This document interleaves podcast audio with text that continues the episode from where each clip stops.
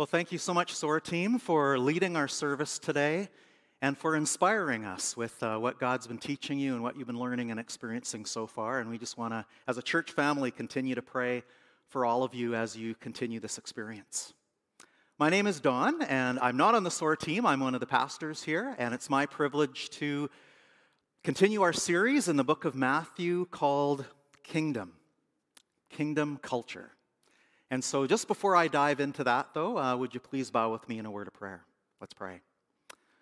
Well, Lord God, thank you for this morning. Thank you for this opportunity to be encouraged through the, the beautiful songs we sang, all the hope that was there in those prayers. And thank you for uh, this SOAR team. And I just pray your protection and blessing and learning and favor over all of them as they continue this experience. Lord, we thank you that um, your love for us is so incredible. We thank you for your presence in our lives and your presence in our church, even as we have to meet in all these virtual ways. We thank you that your power is so evident and real and spiritual that it goes even beyond the physical limitations. And so we just praise you and we thank you for that. Lord Jesus, thank you that you are the living word, that you ultimately are the word of God. And so, Lord Jesus, as we look at your words today, I ask, Holy Spirit of God, that you will just bring the words to life in all of our lives. Lord, I lay down my feeble words, Lord, but I pray that your word, the words of Jesus from your word, from your scripture, will powerfully go forth today. Encourage us, Holy Spirit. Empower us, Holy Spirit. We give ourselves to you, and we pray this all together in Jesus' name. Amen. So, our series is called Kingdom Culture as I said earlier, from the book of Matthew. And I had the privilege of starting this series back in the beginning of January, and I opened with a question that I want to bring up again. And that question is simply this So, what kind of culture do you want? What kind of culture do we want as we look at our nation, as we look at the church? What are we really hoping for, dreaming for? And in the book of Matthew, 33 times, Jesus refers to the kingdom of heaven and presents a kingdom culture that is incredibly different than I think that anything we even hope or imagine. So back to our question, what kind of culture do we want when we look at our world, look at our nation? I'm sure there are many of us that are really concerned for our country. When we think about Canada, we think of growing atheism, we think of the loss of value in religious gathering and congregation. And that can be grieving for many of us. Perhaps for some of you, and perhaps you're somewhat my age or older, you may be longing for the good old days, the days when Christianity was the dominant voice in our culture. And there may have been some good in that, but I also want to remind you that history isn't kind to when Christendom or Christianity mixed with culture and mixed with politics. And so I'm not sure we want to go back, and I'm not, I'm not sure we're excited about certain things we see in the present and in the future. But what kind of kingdom are we dreaming of? Can we move beyond fear? Can we move beyond loss? And can we move towards hope and possibility? The very kind of kingdom culture that Jesus spoke about. So, what is the kingdom of heaven? To define it, I want to use a quote from this guy has a great name, a great name, author named Skye Jethani, wrote a book called What If Jesus Was Serious? And he's writing about the Sermon on the Mount. Anyway, he puts it this way the kingdom of heaven is not the church, it's not where God's people go after death. It is the realm where God rules and evil is powerless. Jesus announced that his kingdom was now, at hand, meaning it is within our reach. The kingdom of heaven has broken into our world, and a new way of life is now possible. Can we embrace this? Can we embrace this kind of hope and possibility that the kingdom that Jesus taught, the kingdom we're learning about in the book of Matthew, can still transform lives and can still transform nations. We make that a prayer and a dream as we continue to study God's word together. Now, a couple weeks ago, Pastor Chandra started um, Matthew chapter 5, which begins the key section of Matthew, chapter 5, 6, and 7, that is famously called the Sermon on the Mount. And this is Jesus's, I guess, most famous and also most demanding and controversial teaching and sermon. And I wonder if it isn't this part of the scripture, this part of the Bible, that Mark Twain was thinking about when he said these words that are famously attributed to him. Apparently, he said, It ain't those parts of the Bible that I can't, that I can't understand that bother me. It's the parts that I do understand. And I think if you read the last half of Matthew chapter 5 and those incredible extreme examples that Jesus gives, you might feel just like him.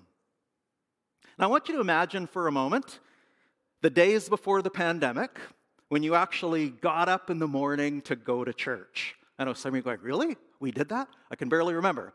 Anyway, if you can remember coming to church, walking in, no mask, sitting, worship, crowded. Anyway, that's not really my point. I just thought it would be fun to talk about that. But anyway, the speaker gets up and he starts to speak.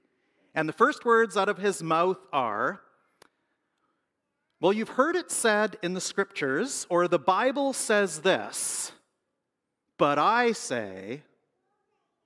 So, what's your reaction? Well, at first you would think that maybe they're kidding and they're just trying to make a point. But then if they carry on with that idea, you'd start to get really uncomfortable, and maybe before too long, you might want to get the ushers or whatever to boot the person out as a heretic. Well, I illustrate that because what I want to what I want to point us to in the scripture today is this is actually what Jesus did. Jesus gathered the crowds together, a crowd of devout Jewish people who loved the law, loved the prophets, loved their holy sacred scriptures that they called Torah. And so Jesus gets up and go, "You've heard it said, the Torah said, the law said, but now I say." And if you want to wonder how angered or charged they were at, at or bewildered they were at that, they definitely were. And so you can kind of understand where they were coming from, and even as we try to imagine the scriptures today. So we want to begin in Matthew chapter 5, verse 17 to 20, where Jesus begins this teaching. Now, after this, the beginning of his teaching, the rest of Matthew 5 are six extreme examples, real provocative examples that Jesus gives to illustrate this whole idea that you've heard it said, the law says, but I say. But before he goes there, let's look into what Jesus' teaching is here now in uh, in Matthew chapter 5. So, reading at verse 17. Do not think that I have come to abolish the law or the prophets. I have not come to abolish them, but to fulfill them. For truly I tell you, until heaven and earth disappear, not the smallest letter, not the least stroke of a pen, will by any means disappear from the law until everything is accomplished. Therefore, anyone who sets aside even one of the least of these commands and teaches others accordingly will be called least in the kingdom of heaven. But whoever practices and teaches these commands will be called great in the kingdom of heaven. For I tell you that unless your righteousness surpasses that of the Pharisees and the teachers of the law, you will certainly not enter the kingdom of heaven. So, what does Jesus mean when he says that he came to fulfill the law? Eugene Peterson in the message uses the word completes, that Jesus came to complete the law. If you're looking at the New Living Translation, NLT, Jesus is quoted as saying, I came to accomplish their purpose. So it's important for us to understand that Jesus is not in any way devaluing the law or the Old Testament scriptures as we know them today. But Jesus is also making it clear that he has the authority to re envision or reinterpret or to bring a fuller understanding of what God really meant and to reveal God's true character. One theologian by the name of Scot McKnight suggests that what Jesus is doing is radical revisioning without abolishing. It's really important that we understand that Jesus honors all Scripture, but that he both has the final authority on Scripture and also that He is the final authority. You see, ultimately, we worship Jesus as the ultimate fulfillment of the Word. He is the Word of God. And so when we read all Scripture, and especially Old Testament Scripture, in a sense, we need to put on Jesus glasses. We need to have a Jesus lens to view all of Scripture. And when we have that lens, there's so many things that begin to make sense that maybe didn't make sense before. You know, sadly, I know many people who have walked away from faith because they just couldn't deal with much of the violent pictures of God in the Old Testament. And yet, when we understand Jesus as the Word of God and how we can view and understand Scripture through that Jesus lens, through that Jesus authority, many of those things can be understood in a way that makes so much sense to the true heart and character of God. You see, the ancient Hebrews called God Yahweh. That was their holy name for him. And all through the Old Testament, Yahweh continues to try to reveal himself and reveal his character. And yet, the people of the ancient world, they were so immersed in their culture of how they understood the gods. The gods were violent and vindictive, and they had so many preconceived ideas of how the gods worked in ancient culture. And it was so hard for them to understand this radical, different God, this Yahweh, that said that he was loving and compassionate and slow to anger and abounding in love. So, all through, God is trying to reveal himself, and yet they didn't fully understand. We don't fully understand God until we see Jesus. See, again, Jesus isn't just a representation, Jesus is the Word. He has the authority and He is the authority. And so it's so important that we understand that and we understand these examples that Jesus is going to give. Now, verse 20 of the passage we just read, Jesus says and challenges us that if we want to be righteous, we've got to surpass the righteousness of the Pharisees. So, what does he mean by that? Now, if you grew up in church or grew up around the Bible and Bible stories, this might seem simple to you because you probably, when you hear the word Pharisee, you just simply think hypocrite. Often, for people who know the Bible, Pharisees and hypocrites are basically the same thing. Now, Jesus was hard on this group of people called the Pharisees, and often they were very legalistic and hypocritical. But we also need to understand that these Pharisees were a Jewish political group or a Jewish sect that were actually the most bold, actually the most devout um, to Torah, to the scriptures, and to following and serving God. They were incredibly devout. So if Jesus is saying that our righteous need, righteousness needs to surpass the Pharisees, I don't think he's saying that we need to outlaw them. We need to outgood them. We, out, we need to out theology them. We need to out truth them. We need to outserve them. I think what Jesus is getting at is that we need to understand that the ultimate righteousness is learning to love the way God loves, learning to love the way Jesus loves. A love that doesn't rely on tradition, but a love that relies on a pure heart. And so that's the kind of righteousness that Jesus is calling us to.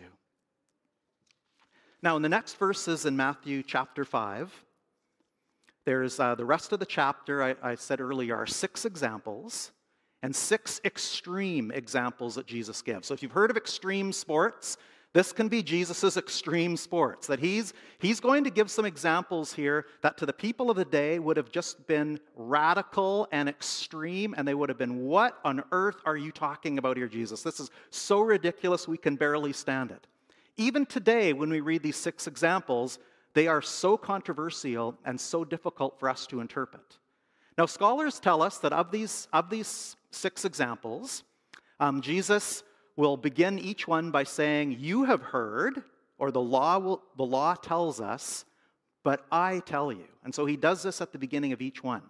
Scholars tell us that these are divided up into two triads. The first three basically focus on loving your neighbor, and the last three focus more on loving your enemies. Now, next week, Pastor Bruce is going to focus on the loving your neighbor side of these examples, and I'm just going to look at the last two today to illustrate um, what Jesus is saying. So let's go down to uh, verse 38 that was read earlier. Verse, uh, chapter 5 of Matthew, verse 38 says, You've heard it was said, eye for eye and tooth for tooth. But I tell you, do not resist an evil person. If anyone slaps you on the right cheek, turn to them the other cheek also. And if anyone wants to sue you and take your shirt, hand, hand over your coat as well. If anyone forces you to go one mile, go with them two miles. Give to the one who asks of you, and do not turn away from the one who wants to borrow from you. So Jesus begins by saying, You've all heard it said, you know what the law says eye for eye, tooth for tooth. And basically, what Jesus is explaining is what's commonly known as the law of retribution. And the law of retribution is simply that the punishment equals the crime. So it made perfect logical sense in their culture that this makes sense. This is what the law should teach. This is right. This is fair. But Jesus opposes this very logical idea.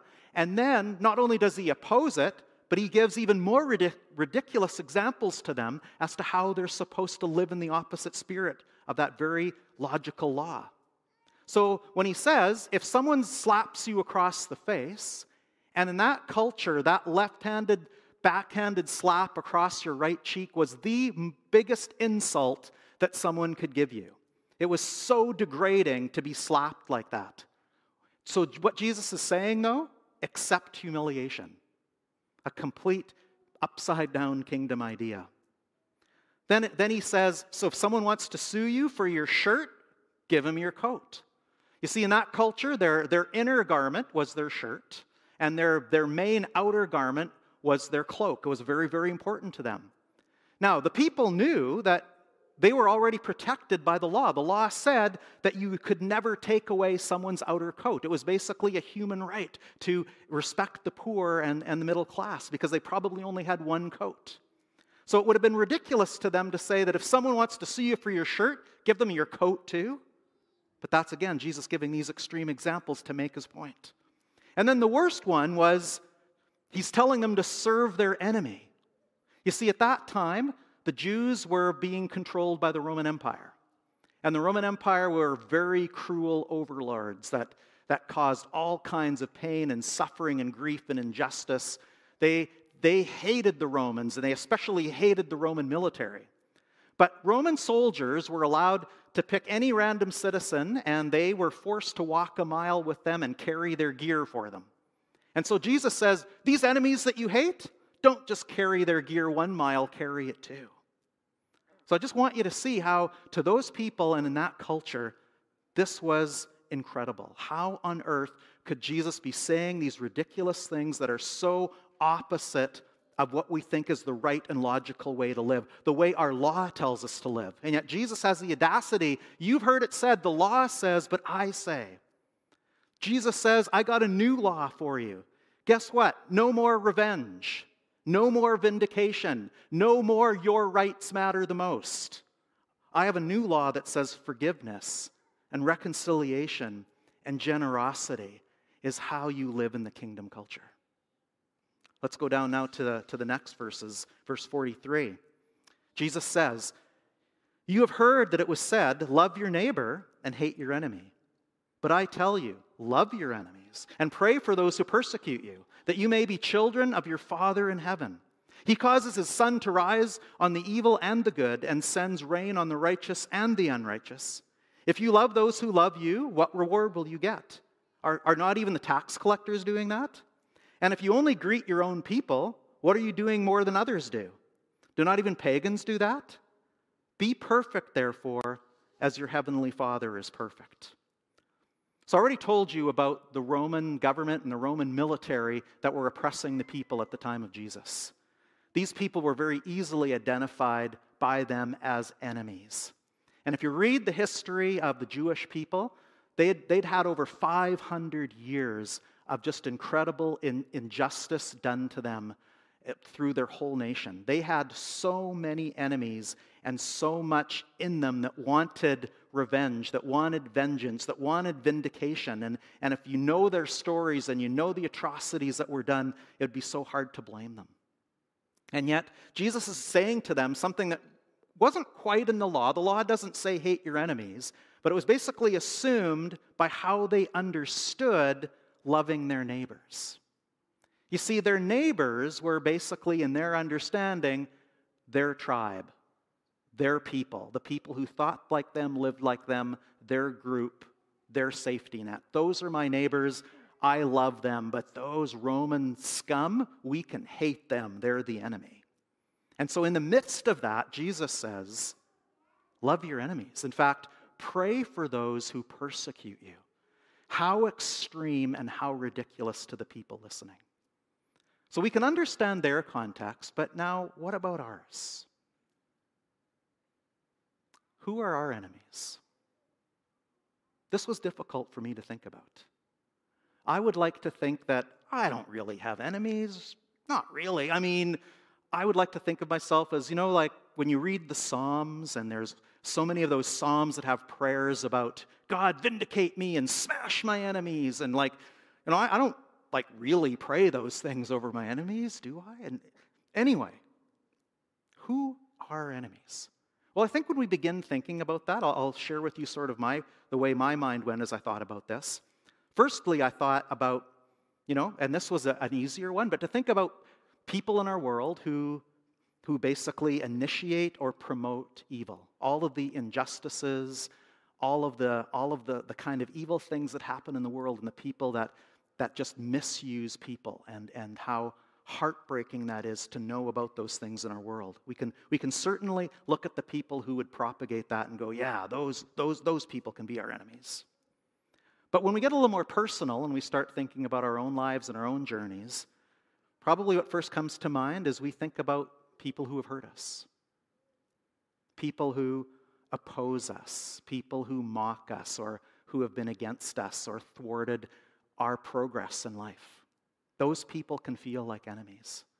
And as I thought about the people who, had, who have hurt me in my life, I felt a certain amount of sadness and shame over how I've thought of them and treated them as enemies. I, I didn't react or seek revenge necessarily, but sometimes our biggest act of reacting to the enemies in our lives is to cut people off. And that can be such a hurtful thing, and yet it can be such a protective thing and I had to just bring that to the Lord and say, Lord, I, have done that and forgive me. I've, I've, I've allowed people who've hurt me to become enemies, sometimes in, in a wrong way and in a way that, that impacted me and my heart so much. You know, as I thought about this more, how do we think about people who live very differently than we do? People who embrace in our culture or our communities very different lifestyles and very different views on the kinds of morality and lifestyles that they live? Does some of our reaction to that cause us to put them in the camp of enemies? What about people who think differently, believe differently, have a very different culture, a very different belief system? Do we sometimes see them as enemies? And then as I thought about this more, I thought, what about people within our spiritual community?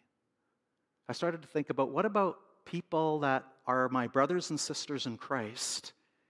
And yet, you know, because we have opposing views on so many things, I sometimes allow some of those people to, to become my enemies.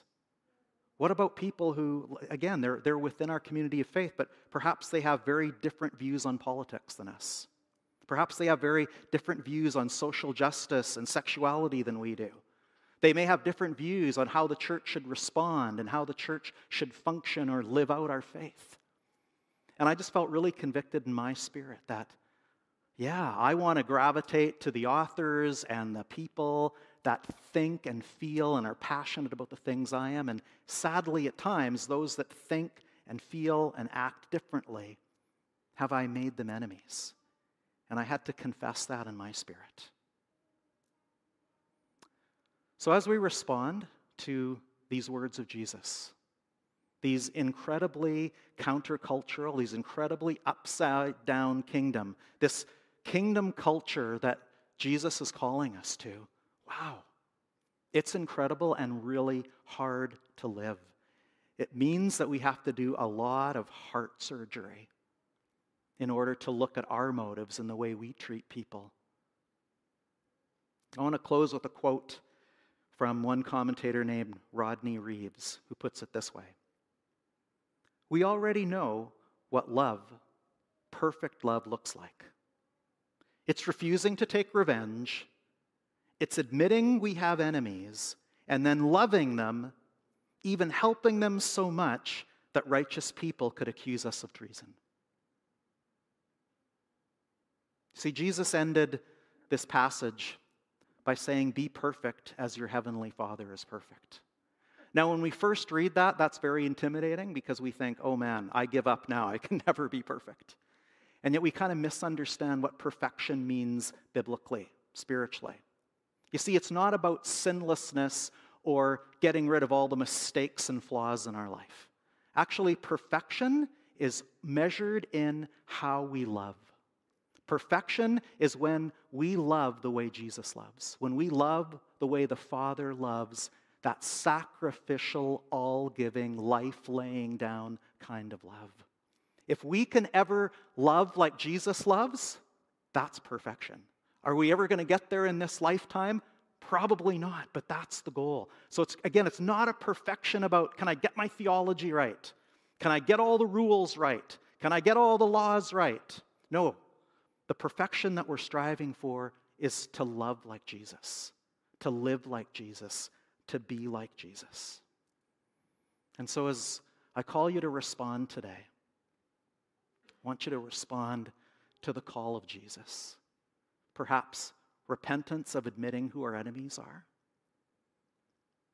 giving that to Jesus, and then asking Him to fill us with power and love to respond like Him. Going to ask the worship team if they'll come up now and join me. And they're going to close in a song, a song called Good, Good Father, a song that is about the incredible love of God. And I'll encourage you that as we worship along or pray along or just listen along, let's respond to this song. The only way that we can love like Jesus is when we respond first to the incredible love of God. We can love because He loved us first. He demonstrated that perfect, self sacrificing, laying down His life kind of love. That's our way to Him. That's our way to a kingdom culture, to a Jesus culture. So let's respond to Him.